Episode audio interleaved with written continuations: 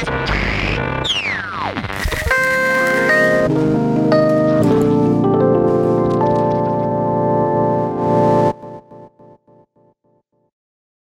مرحبا بكم في Inspire Podcast البودكاست اللي غادي نتقاسموا فيه الخبرة المعلومة الجديدة ونحاولوا نكونوا إيجابيين ونزيدوا للقدام. enfin المغاربة خرجوا والحجر الصحي تخفف و l'état d'urgence قرب يسالي. تنشوفوا المغاربة متحمسين ناشطين والحياة غادا بشوية بشوية ترجع لداكشي اللي كانت عليه وهادشي تيفرح. ما نساوش نكونوا prudents ونحترموا les gestes barrières راه la pandémie باقا ما سالات en attendant خاصنا نفيقوا من واحد 90 يوم ديال السبات ونحاولوا نعوضوا اللي فات.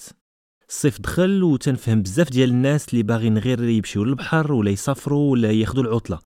ولكن الوقت تيدوز دغيا. والفرص ديال الخدمة ولا ديال تحقيق المشاريع ديالنا ما غاداش تسنى.